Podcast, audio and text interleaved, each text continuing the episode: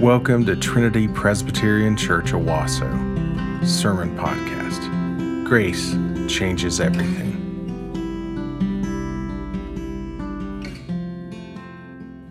What do you consider to be evil? Or maybe, who is it that when I ask that question pops into your mind? While we all might come up with different answers, and some of us might say there are none who are evil, the presence of evil and those who practice it are evident here in Psalm 52. David is writing about Doeg and Saul and the evil which they committed. But to understand this evil, we need to look to the book of 1 Samuel in chapters 21 through 22 to understand this story. You can turn there if you'd like, but I recommend you read it after the service. I'll give you the Spark Notes version. But at this time, the first king of Israel, Saul, ruled. And the shepherd boy David had gained great fame and status in the kingdom and had, been, and had become Saul's armor bearer. And over time, Saul grew jealous of David and he planned to have David killed. Now, when David found out about this, he fled and found his way to the town of Nob. And it was a village mainly of priests from the tribe of Benjamin. And as David seeks refuge there, the priest Ahimelech decides to help out David by feeding him bread from the temple. And he also gives him the sword of Goliath, which was held in that very same temple to arm him. Now, during these events, Doeg, who was the chief of Saul's herdsmen, was in the temple and he witnessed all this. He witnessed Ahimelech helping out David. And we're told that in the very next chapter, Doeg went to Saul and told him all that he had seen. And when Saul learned of this, he had Ahimelech and 84 of the other priests brought to him, and he interrogated them and asked them, Why would you help David? And when Ahimelech defends David in front of Saul, Saul orders that the priests be killed. Now, Saul's men were too afraid to kill these men of God. So Doeg volunteers, and we're told that he kills not only all 85 of them, but he goes back to the town of Nob and he kills all the men, all the women, all the children, even the animals there. we find out that one of Ahimelech's sons, Abiathar, escapes and he makes his way to find David and he tells him all that had happened and he warns him about Saul that Saul is coming for you. Saul means business. And it's here at this moment when David is confronted with the evil of Doeg and Saul, and he writes Psalm 52. And as we explore this psalm together today, I want to invite you to think about it with me through the lens of three different points one, the evil, two, the justice, and three, the wait. So that is one, the evil, two, the justice, and three, the wait. Now, first of all, the evil. I asked you just a few moments ago, what is it that you consider to be evil? Now, for some of you, the answer came to you right away. That's probably, be, probably because you have a standard of good and evil, or the word evil was used to teach you about certain people or ideologies or events in world history. But another way I ask the question is who is it that you consider to be evil? For some of you, maybe it's somebody in your life who has hurt you deeply, someone who has hurt one of your loved ones. For others, it might be a certain person in history that you learned about growing up. For some, you might think about some of, someone on the other side of the political spectrum from you, and you consider their desires and their beliefs to be evil. Maybe some of you think about people who've committed certain crimes, and that those, those are the evil ones. But others of you struggle a bit. You hesitate to label someone as evil because evil is a strong word, and you may not believe that there really are those who practice evil. But David here in Psalm 52 is very sure that evil exists, and he has just seen it in the persons of Doeg and Saul and the slaughter of 85 priests and an entire town of people who were innocent. Their only crime was being kind to David. David describes the evil in this way in verses 1 through 4. He says, Why do you boast of evil, O mighty man? The steadfast love of God endures all the day. Your tongue plots destruction like a sharp razor, you worker of deceit. You love evil more than good, and lying more than speaking what is right. You love all words that devour, O deceitful tongue. To David, the evil man boasts, and he is proud of his evil. He is destructive, he is deceitful, he hates good, he loves lying, his evil devours. To David, evil is the opposite of truth and what is good. The evil man stands in opposition to the steadfast love of God, or in other words, evil is what God is not. The evil man chooses deceit over truth, delights in evil instead of good, the things of the world instead of the things above. And all throughout Scripture, we are warned of this reality of evil on this earth. Paul tells us in Romans 12 to abhor what is evil, hold fast to what is good. He later says, Do not be overcome by evil, but overcome evil with good. Solomon reminds us in Proverbs 8 that the fear of the Lord is the hatred of evil. Loving God is the opposite of loving evil. Evil is something that we're warned about in Scripture so often because in our sin, we can so easily fall prey to choosing against God and to choosing evil. And the best example of evil in Scripture is he who is often called the evil one. He's described by Jesus in John 8 as a murderer from the beginning. He is the father of lies. Satan is evil, for he is not only turned from God, but he works to turn others from God as well. He spreads lies, and he deceives, and he destroys. And I know that when I mention Satan, that some of us are quick to scoff or to roll our eyes and to think of the man in the red suit with the horns and the pointy tail, and he likes to poke people, right? But that's not the description we see of Satan in Scripture. He is the embodiment of evil and desires to draw us into evil as well. Peter tells us in 1 Peter 5 Your adversary, the devil, prowls like a roaring lion, seeking someone to devour. But unfortunately, we can be so quick to write off evil and to write off Satan and to act as if neither exist. And yeah, yeah, sure.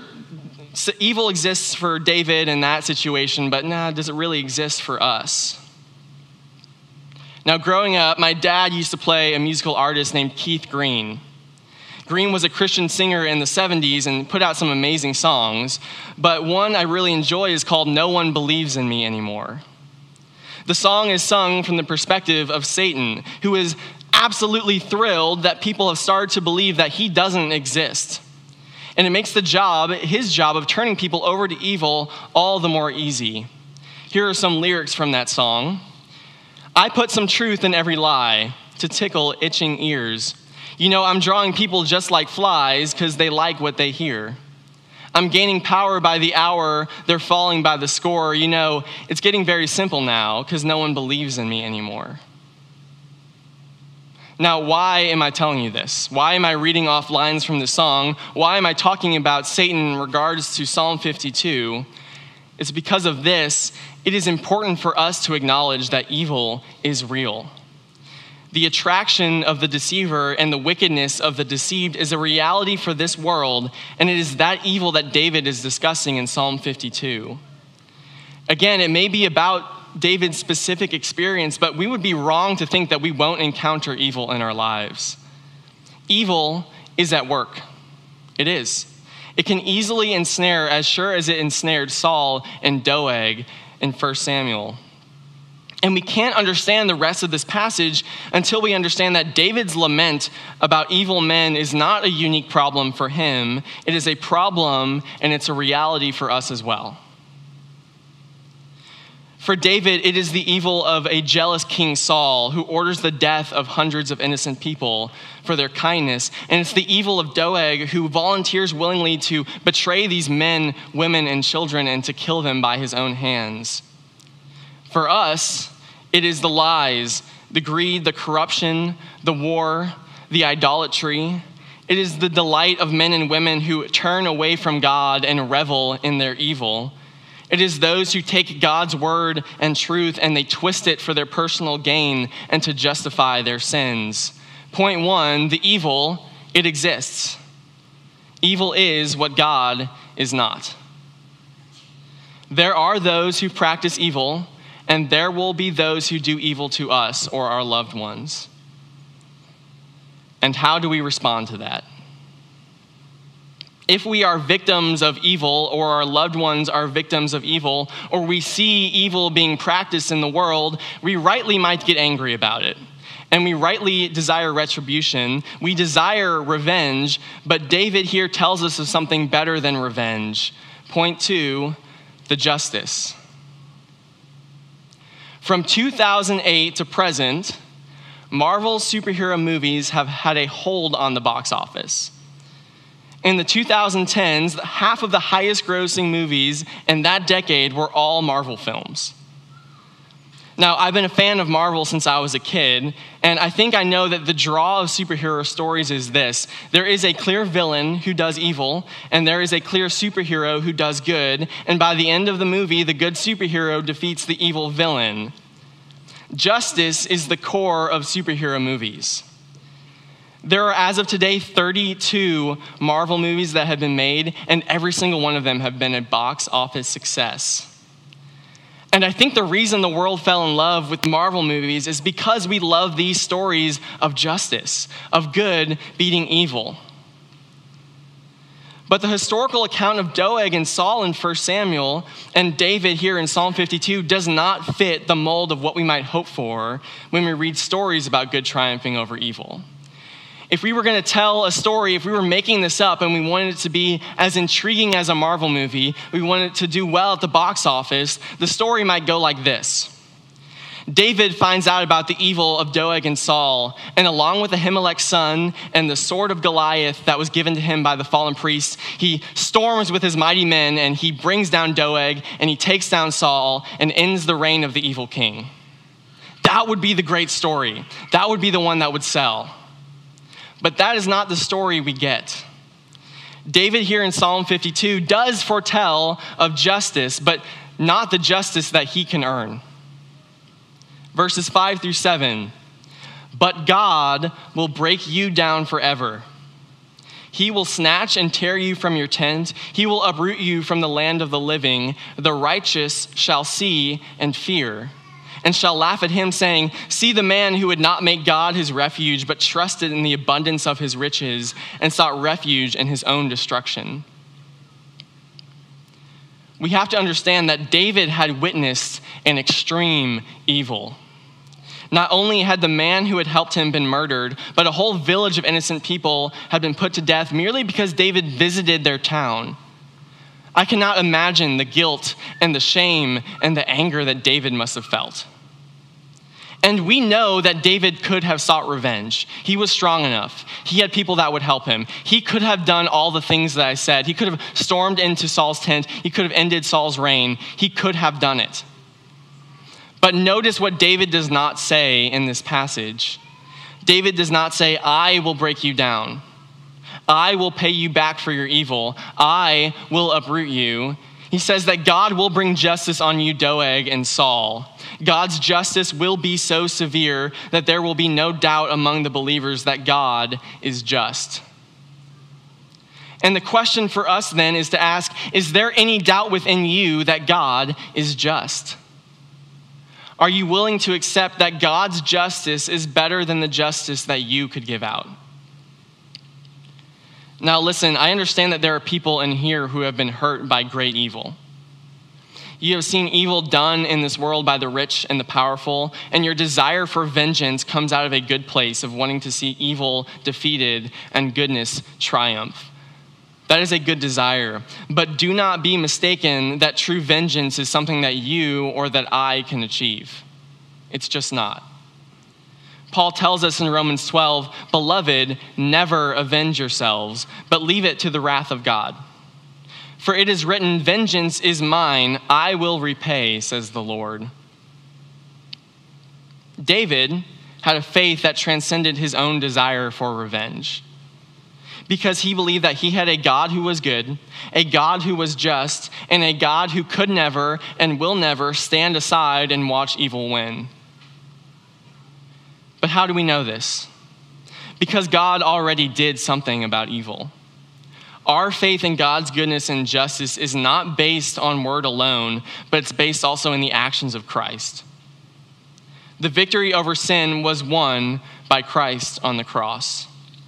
In 1 Corinthians 15, we read, But thanks be to God who gives us the victory through our Lord and Savior Jesus Christ. Evil is not an enemy that stands a chance. Evil has an expiration date. David knew this, he believed it. He believed that he did not have to return murder for murder, that he did not have to return evil for evil. David knew that God is just and that God would bring justice. My prayer for myself and my prayer for you is that our faith might be like David's, that we might take refuge in the knowledge that God, the God who won victory over evil, is sure to bring justice as well. Point two, the justice. There will be justice because our God is just.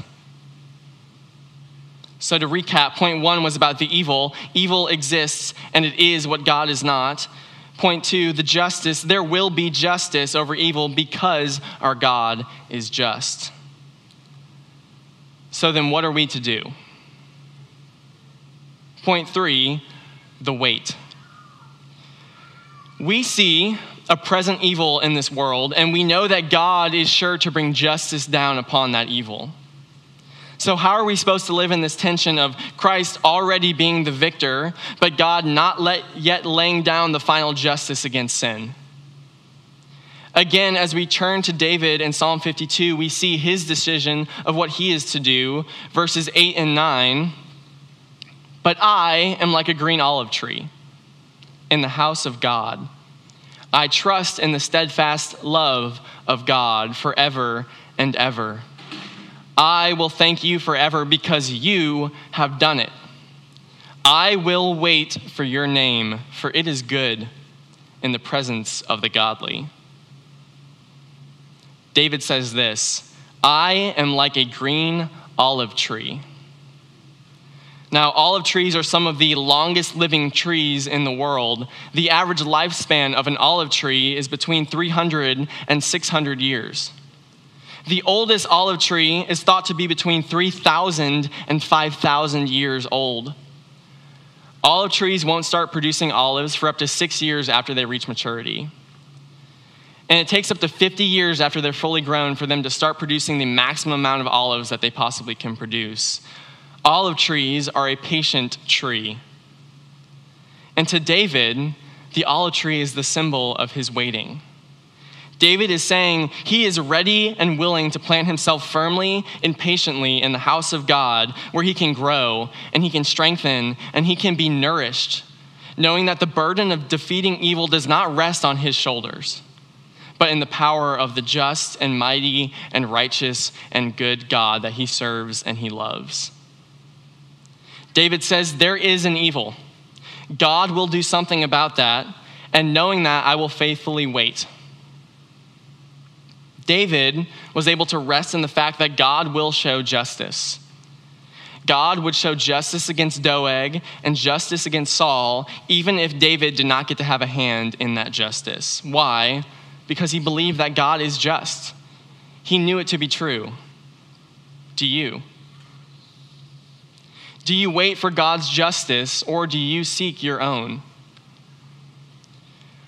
I worry often about Christians in this country and the way that we think we are fighting evil and the way that we feel like we are seeking justice. I see too many of us spouting hatred against each other on social media. Too many Christians shouting and screaming at people to change their ways. Too many Christians thinking that the solution to evil in this country can just be solved through the ballot box. That if we just force enough people to live like us, to believe like us, if we just elect enough Christians into office, that we might defeat evil and wickedness in the United States. And I'm not saying that some of those things might not be better. I'm saying that our hope is not in what we can establish for ourselves. No amount of effort on our parts will end an evil that we face. And often in our efforts, we end up turning to the same evil that we hope to destroy. And look, I'm not advocating that you stop working against the evil that you see. I'm not saying that.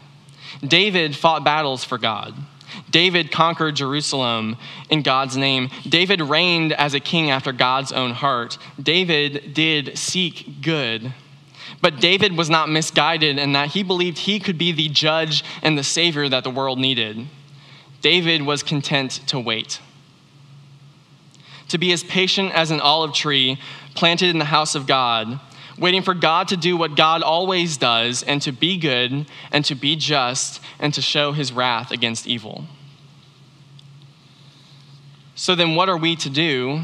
In short, we wait. And as we wait, we practice the greatest commandments of God, which is this love God and love others. And when you go to make that post on social media, when you have a chance to seek revenge for the evil done to you, when evil rears its ugly face in your life and, in the world and you see it, be like the olive tree planted in the house of God. Seek first the kingdom of God, and in faith and thankfulness, trust in the God who is just and who is sure to defeat evil, just as sure as he has already gained victory over sin and death. I want to end with this story one of my seminary professors told me, which illustrates how we are supposed to live in this tension between Jesus' victory and the remaining existence of evil. It's a true story, and it goes like this There was a man named Farrar Byrne who lived off the coast of Bellingham, Washington. And he lived on an island in a group of islands there. And now, Byrne was an artist who worked with wood. And one day, as he was sitting on the beach, he looked offshore and he saw a floating piece of Alaskan cedar. And that is a very rare and valuable piece of wood. But he knew that if he was going to go out and get it, there was a very good chance that the current was going to turn. And in between, the, in between these islands, if the current turns, it is strong and it could take him away from shore. But he decided it was worth it. So he got in his boat and he rowed out there. And as he hooked the piece of Alaskan cedar onto his boat, just as sure as he thought it was going to happen, the current turned. And though he wanted to go north back towards home, the current took him swiftly south. And for 12 hours, from 6, a.m., from 6 p.m. till 6 a.m., he had to row north against the current that was taking him more and more south. And sure enough, as morning dawned and the current changed, it started to take him back north, and he was able to row safely and go back home. Now, the point of the story is this in this life, the current is often against us. The evil of this world flows strong against Christianity. The evil one goes against Christians, it goes against faith in God. But our job is not to change the current. We can't. We're not strong enough. Our job is to keep rowing and to wait for the current to change. Right now, for many of us, it might feel like the current is against us. And for many of us, yes, it is. Row faithfully in the right direction and know that the sure promise of the gospel is that Christ will return and the evil will be undone and the current will flow in the right direction again and it will bring us home. Please pray with me.